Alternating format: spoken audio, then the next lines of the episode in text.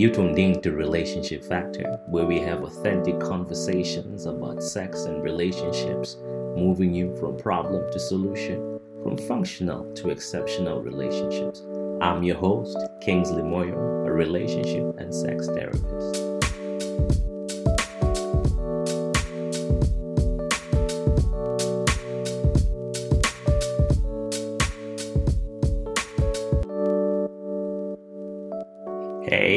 Good to be back. It's been a while. Last we dropped an episode was sometime in July last year. And since then, a lot of things have changed. Since then, I have opened a private practice called Life Collective Counseling, a practice that specializes on relationships and sex therapy. And you guessed that right, I am a relationship and sex therapist where I have conversations and see clients from all walks of life dealing with relationships or dealing with uh, sexual concerns. Yeah, and, and and because of that, the podcast is being rebranded under that private practice. Um, it's still the same host, yours truly, Kingsley. I like hanging out with you, so we'll continue that. Now, our conversations are just going to be around sex and relationships. We're going to be going into the ins and outs of what makes relationships work and the ins and out of what is sexual pleasure. How do we figure things out if you have mismatched uh, desires with your partner, painful sex for women, erectile dysfunction? Hey, still, we want to move you from from from problem to solution, from functional to exceptional relationship and sexual experiences. And you guessed that right. I'm still your host, Kingsley Moyo, a relationship and sex therapist. Let's get to it. Let's talk about all of it. And my guest today is Kelsey Ulrich. She's not a stranger to the Relationship Factor podcast. She was one of the very first guests that we had when we launched up Relationship Factor. She's a licensed psychotherapist and art therapist located in Seattle, Washington. She uh, she's a psychotherapist that provides uh, ketamine assisted psychotherapy uh, with areas of particular interest in relational trauma, codependency, sex, and love addiction. And for this episode, we're going to be having a conversation around sex and love addiction. Join me for this conversation. Sex and love addiction. Um, you often hear the term addiction, addiction, and often addiction is tagged to pornography. Addiction is tagged to uh, methamph- uh, ah, I'm losing that methamphetamine. Mm-hmm. Um, sex and love addiction. You would always hear the term addiction tagged to alcohol, uh, tagged to pornography, tagged to many other disorders, but generally you never hear it tagged to love. You never hear it tagged to sex, sex addiction. Um, well, you could kind of find it there. Um, Kelsey, we're talking about sex and love addiction. Why don't we just go in there and just talk about define these terms? What are they? What does love addiction look like? What does sex addiction look like? Mm-hmm. What is that? Mm-hmm. Yeah, that's a great question. Um, and you know, unfortunately, there's not a, a, simple answer. So I'll be, I don't know, concise as I can be with this. Um, and the reason why, Kingsley, there's not a simple answer is because it can really present differently in different people. Um, and so, yeah, you know, sometimes people identify with just the sex addiction piece. And um, I think, like in mainstream culture, that looks like porn addiction. Um, uh, hiring uh, sex workers compulsively, uh, cheating, you know, like chronic compulsive cheaters, things like that. Mm-hmm. Like I, what I would say, like maybe like more overt examples. Um, but then, you know, love addiction or sex and love addiction. Some people prefer both terms or one or the other. Um, that's a bit more, I would say it's harder to detect because culturally speaking, I think there is a lot of unhealthy beliefs and behavior around romance and sex and mm. love and what those things mean. And so I want to preface this with what I talk about in our conversation today. Some people might think, well, you know, hey, I, I do those things, or like that's right. what everybody does. And right. Um, it's, it's normalized. It is, yes, and a lot of these a lot of these things are quote unquote typical normal behavior, but the hallmarks of addiction are, you know, does it create unmanageability in your life? You know, mm. do you feel powerless to change the behavior or stop the behavior? And then there is, you know, the qualities of um, obsession and compulsion in in the things that one's doing. So those are really important components to keep in mind as we're talking about this. So that would look like um, you have an exam tomorrow. You're not studying. Um, you are engaged in some sexual area. Um, you are married. You are not home. You're missing appointments uh, at your workplace. Wherever it causes dysfunction. Yes, yes, dysfunction. That's that's that's a really big piece of it, and again, you know, at least in the way that I work, like it's not i'm very like I, I, like to look at things on a continuum or a spectrum and i don't know what might feel unmanageable to one person might right. be different for another, another and so mm-hmm. so you know i think with that being said like some people can really like i don't know i think about like higher functioning alcoholics or addicts like people who on the outside seem like they have it all together, they're doing well at work, but inside they might be suffering.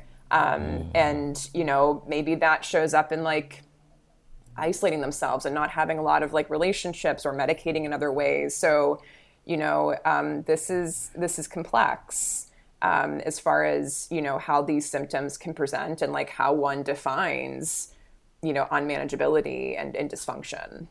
Right, right. So if we're talking about um, love addiction because love addiction is, is an interesting one for me how can you be addicted to love mm. well, love is a good thing wouldn't mm. why wouldn't i want more of it and so this is a person who is really moving from relationship to relationship because they're seeking to fill a hole that's empty is that what we're talking about when we talk about love yeah. addiction Yes, yeah, exactly. Yes. And yeah, we are we are wired for connection. We're relational beings. It is normal and healthy to want those things. And when somebody is compulsively seeking that, whether that's through casual sex or being like a serial monogamist and just in relationship after relationship.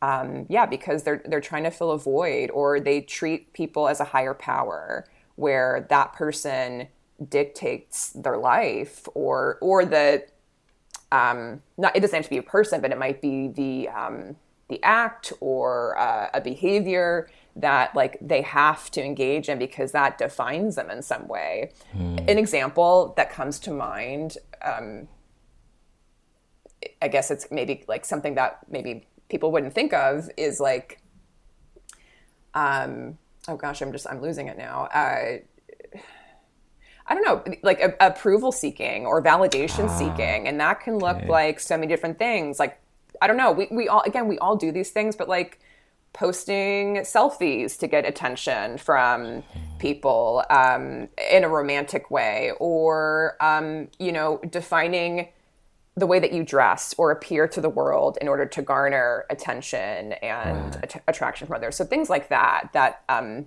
really bring somebody out of the present moment or out- outside of themselves in some way. It's interesting you mentioned that because uh, in this generation of social media, our self worth is now measured by the number of likes we get. Somebody posts something, they would expect that, hey, I'm going to get uh, 10, 20, 30 likes, and they get one like, and their self worth is deflated. And that can be a dangerous place to be in because seeking that love, um, uh, and because you didn't get that, it also means that you have to up your game and maybe sexualize yourself more uh, as a male or female in order to get more likes. And does that kind of lead you into a path of really getting into that sex and love addiction because you want that? Your self worth is measured by those likes. Is that where we're going with that? Mm-hmm. Yeah, that's definitely an example. And gosh, I mean, there's so much there. Like, we, I could easily go into like a tangent on how so much in our culture is almost like designed for addiction. I mean, social media, I feel like, mm. is really mm. set up for us to engage in those behaviors. And i think dating apps. Yeah dating apps yes. Um, it's it's really fueled by that. And I don't know, the, the best way that I can maybe kind of put it is like, you know, maybe somebody who is struggling with sex and love addiction, who's doing those behaviors on social media, um, you know, if they're not getting, well, A, it's like, um, it's like, this is a term I think in uh, uh, AA, it's like uh, one drink isn't, or one, one's too many and a thousand's not enough Mm. Um, so it's like they could be getting hundreds of likes, but it's still not enough. It's still like they want more and more. And maybe that leads them to feeling suicidal. I mean, this is mm. something I do mm. here. And this is, I, you know, I need people to understand that this addiction, it, it can kill people in the mm. way of, you know, uh, self harm or, or suicidality, where it drives someone to feel so low, you know, alone, isolated, alone, unloved, that, you know, it, it drives them to, to, having thoughts like this. Whereas maybe somebody who um, has a more functional relationship with love and sex and has maybe um, uh, self esteem or an, a good enough self esteem, you know, they might think, oh man, like that's not really like I got these likes and that feels good, or like, oh man, I didn't get the reaction I wanted, but you know what? That's okay. Like, this is just like, it's just social media. They might have an easier time, um, you know, separating themselves from that and not taking that on as truth or like their own, like part of their value system. Right. So, so sex and love addiction is not a mental health, but it can lead to mental health uh, uh, uh, concerns. For example, if I'm hearing you correctly, it sounds like while somebody's in this space, COVID, the pandemic, um, uh, Christmas, we're during around the holiday season now. Everybody's posting pictures in their couples' pajamas. Everybody's posting pictures with their boo, and uh, some on vacation. And somebody's sitting there thinking, okay, I don't have anybody. All I have is social media. You post something, and you get that one or two, five likes. You go back into your room, you cry, you're all alone depression sets in, it's a downward spiral. Yeah. It's yeah. a downward spiral. So help me understand something here. Is sex addiction the same things as porn addiction? Not necessarily. Um, and you know, this field is, I would say, is sex and love addiction is newer in mental health. So I think it, there's still a lot being formed and created and and you know there's it's there's so much there that is still like new territory to be explored but as of right now um, i would say different mm, i would say clinicians who are who are really you know working in this field um, would define it differently. And so some people do exclusively you know define porn addiction as exclusively porn addiction and sex addiction might be an umbrella to that. Because you know some porn addicts might only have um, you know an issue with compulsively watching porn or using porn um, but maybe they don't have any kind of love addiction traits where they're you know seeking out relationships um, and you know feeding feeding that need um, so it's you know, and I, I, think again, it's not so black and white, um, and, and, I mm-hmm. think this is all still being um, kind of figured out as we're looking more closely at it. Yeah, it's interesting because even um, as a sex therapist in the world of sex therapy, a lot of things are evolving. There is more conversation around the idea of is this really an addiction, mm-hmm. Um, or are we really dealing with a trauma that happened in the past? Is this really addiction or are we really dealing with a void or a coping mechanism? And so it sounds like when somebody is love addicted, they're really dealing with a void that needs to be filled. And attachment styles. Yeah. How do we connect all of this? Like, yeah. like how, I'm how, glad that you brought that up because th- I think this is a really this is a really huge debate and conversation of you know, is this actually an addiction? Can you, you know, can you have sex and love addiction? There, there are um, clinicians out there who are strongly against that terminology. Um, I'm not one of those people, and I'll, I'll kind of get into why that is. But um, you know, some people feel more comfortable calling it an intimacy disorder because intimacy yes, disorder. Yes, yes, which speaks into attachment style. I mean, there is a lot of, um, I would say, research and understanding that this does develop from attachment wounding um, or injury, uh, issues in family of origin, developmental or relational trauma. Um, so yeah, it's it's the roots begin there, and I don't know. I think it's really what you. When I work with people, I, I tell them, I'm like, you know, I don't need I don't need you to identify as a sex and love addict if that doesn't feel right to you because there's a lot so of stigma. pathologize. Yeah, I think that's that's a crucial thing to understand because um, more often, even when I'm in therapy and somebody comes in, they tell me I'm addicted. Mm. Okay, um, why do you say you were addicted? Mm. They probably read somewhere on social media saying that hey, if you're doing ABCD, you're addicted. So they have already pathologized themselves. They now have become the pathology. The identity is is lost. So almost you have to deconstruct that and say, okay, what meanings have you attached in that? Mm. Who is you? Where are you in this whole process of addiction? Mm-hmm. And so when you people come in there, you don't really care to say, not care to say, you don't really want to them to identify as that, but you work through it. I keep it open. You know, I want them to decide for themselves what they how they want to talk about it or what language they want to use. Um, I do believe it, it it is can be an addiction, and at the same time, it's a label's a label. Um, it's just it's just language. Um, we're talking about the same thing, whether it's intimate, intimacy disorder or called an addiction, in my opinion. It's real. Um, yeah, it's real. And I think sometimes, you know, and there's just so much stigma and shame around the word addict or addiction and i think that needs to change too. Like right. i think like why? Like why why does that exist? And there's a lot of good reasons as to why that that has become that. Um, but i have also found too that people find it helpful to call themselves an addict because it gives language to something that they haven't been able to define or explain before and I think it's helpful too when we can kind of talk about it in terms of like, this is just a part of you. This is not your identity. This is not who you are. This is like the addict part. Um, that's how I like to talk about it, you know, when I'm working with clients. Yeah.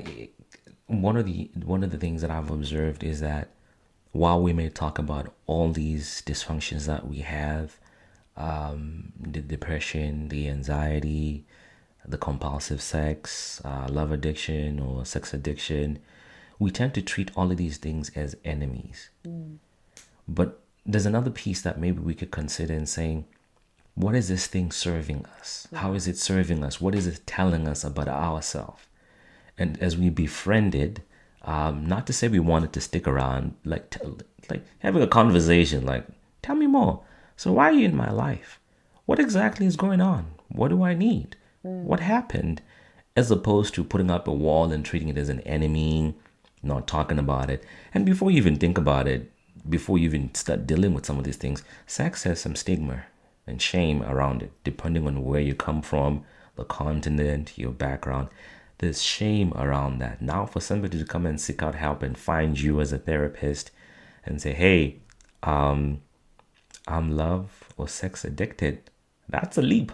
Mm-hmm. Yeah, absolutely. And I, I love what you were saying about learning to embrace and love that part of ourselves and, and be curious about a part of ourselves versus pushing it away or shaming that. Um, you know, I think about what we resist persists. And so if we're continually judging a part of ourselves that we think is wrong or bad, it almost gives that part more strength yeah, in a way. Yeah, yeah, yeah. Um, so yeah, shame I, I thrive in secrecy. Yes, yes, exactly. Um, secrecy breeds shame, and yeah. So I, you know, I invite clients to be curious about that part of themselves and and learn to love that part of themselves because that that part is coming from a wounded place. Yeah. So we're in the Christmas season right now. Um, for students that have traveled or can travel back, which means they are alone. Mm. Um, couples are posting pictures um, marriages are struggling, couples are struggling, or that fling that you had just showed up and you're trying to get back into being uh, sex sober, love sober. What do we need to understand, Kelsey, during this Christmas season? How do we navigate all these things during this Christmas season and this this this holiday season? Yeah, yeah, it's you know I think it, it goes back to that compassion for ourselves. I mean, this is such a hard time of year for a lot of people for a lot of reasons. It's so layered and complex. And, you know, our culture, you know, as we, we've been talking about with social media, like we advertise everything. So it's constantly in our faces about, you know, being with family, being with a partner. And not everyone has that situation. You know, people have, strained relationships with their family or they're single or going through a separation. And you know we don't see those things advertised and you know christmas commercials or on social media. And so you know something i've been inviting clients to do when when they're you know in recovery god and especially if you're in recovery and this is you know you're in recovery and you're in, in a, the holiday season it's an especially tough time for um, for folks in recovery. So I just, you know, want to add that in too, because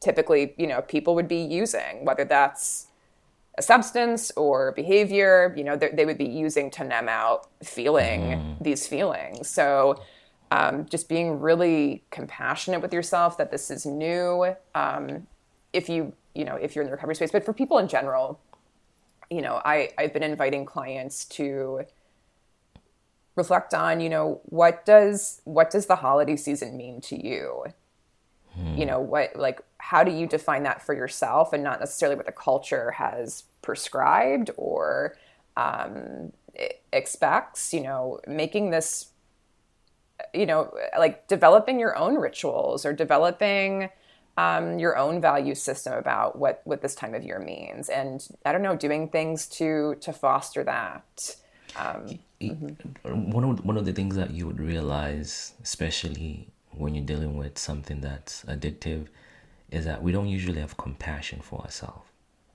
Um, if we do it again, it's like, oh snap, I did it again. I'm a failure. I'm a loser.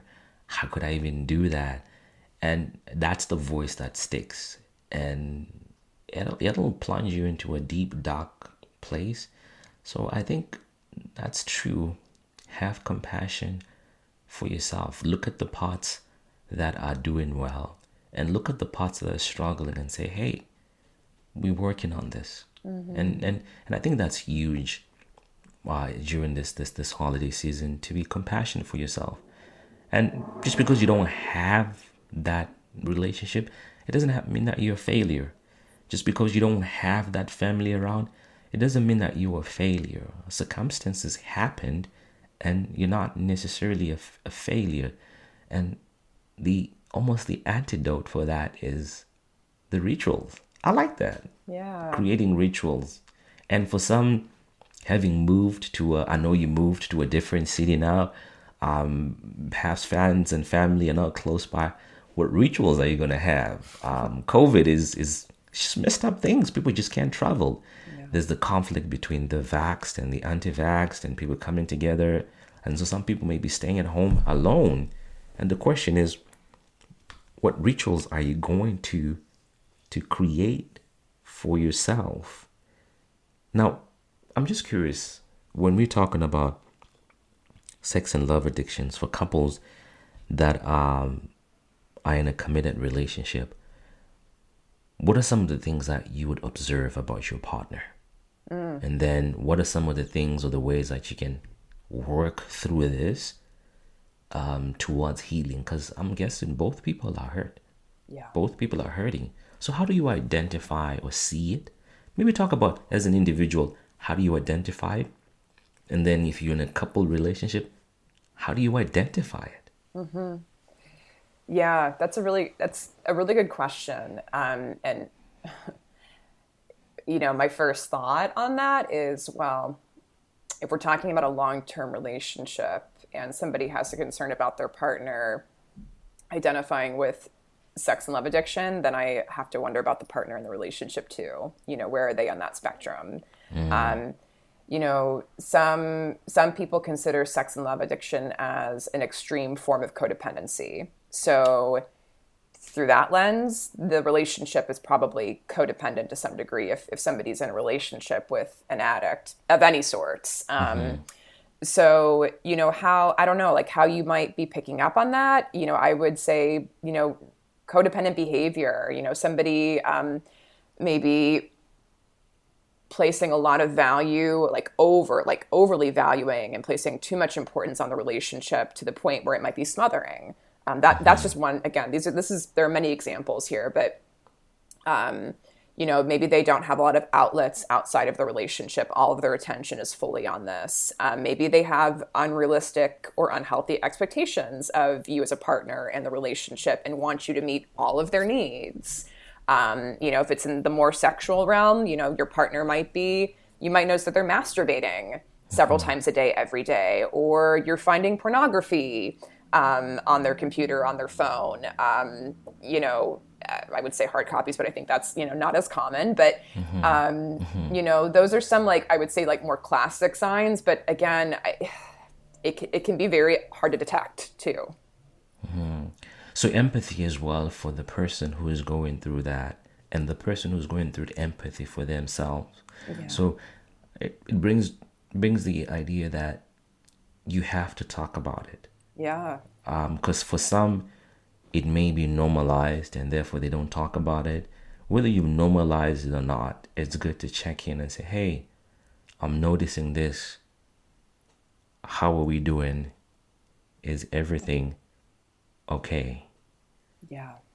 Yeah. I think that's, and I, I really love what you just said about it's so normalized that I think a lot of people in relationships like these just don't even know. They're like, oh, this is just what couples do, and this is, you know, uh, this is normal. And, um, but yeah, I think inviting curiosity and challenging ourselves and the relationship in a healthy way of, okay, like, is this actually serving us? You know, um, are we growing? Right.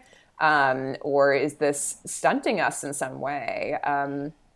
Yeah, I think I think inviting that curiosity in. I mean, there are assessments out there online. You know, it, it could be even worth taking one yourself or doing so what one do you together. Go- what do you mm-hmm. Google if you're looking for an assessment online? What would you type in? I would say so. The, probably the most accessible one is going to be through Sex and Love Addicts Anonymous. Um, that doesn't jive for everyone. I am a big advocate for 12 step programs.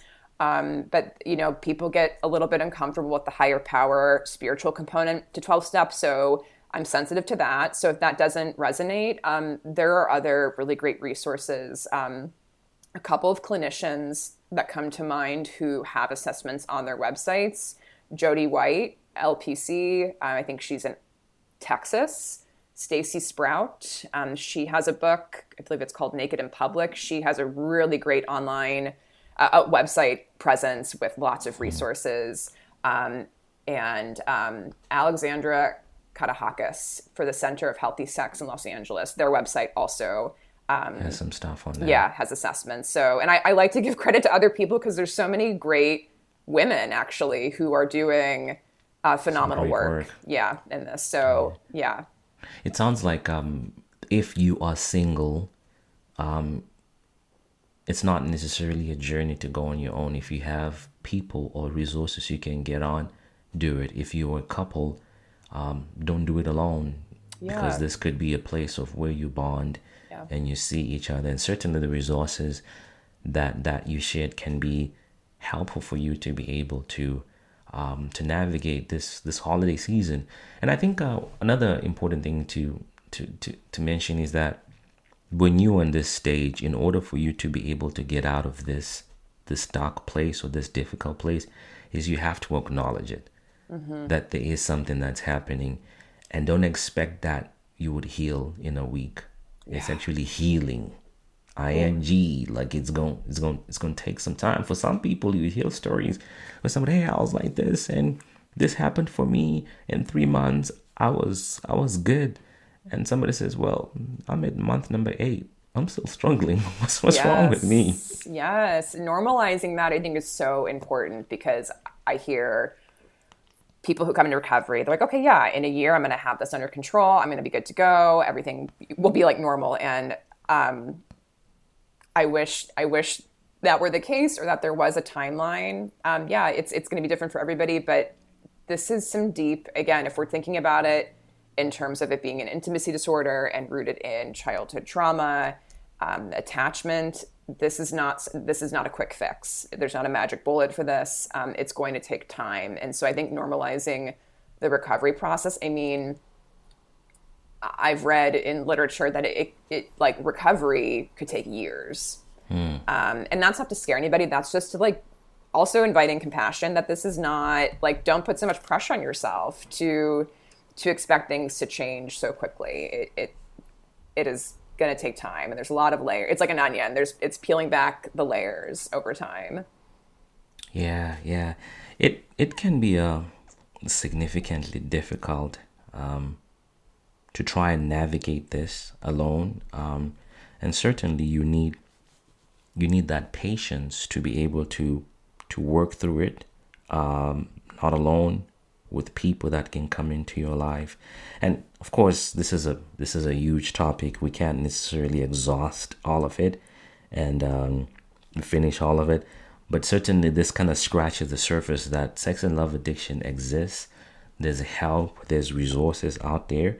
Uh, whatever you may deem dysfunction, because dysfunction is different for a whole lot of people, um, it's crucial for you to to go ahead and start start seeking help, talking with your partner, um, and and and get to that space whereby at least this holiday season you can be able to to go through it and and find healing. Kelsey, I know we could go on and on on this topic, um, um, but what are you up to? Where can people find more information about you? What is your world like? What's been happening for you? Where can we connect with you online? Mm-hmm. Yeah, so um, as you kind of alluded to before, I'm in a new new city. I'm now in Seattle. Um, I just moved here a few months ago from Santa Fe, so um, I'm in a place of transition with my work. Um, so I recently moved out of private practice and I'm now working for a company called Field Trip Health and we offer ketamine assisted psychotherapy. So, um, you know, that that's a bit different than the work I have been doing. Um, it's not to say that, you know, I'm on the side, I'm I'm still, you know, fighting the good fight for sex and love addiction and wanting to support clients with that. And sometimes that does show up in the work I'm doing.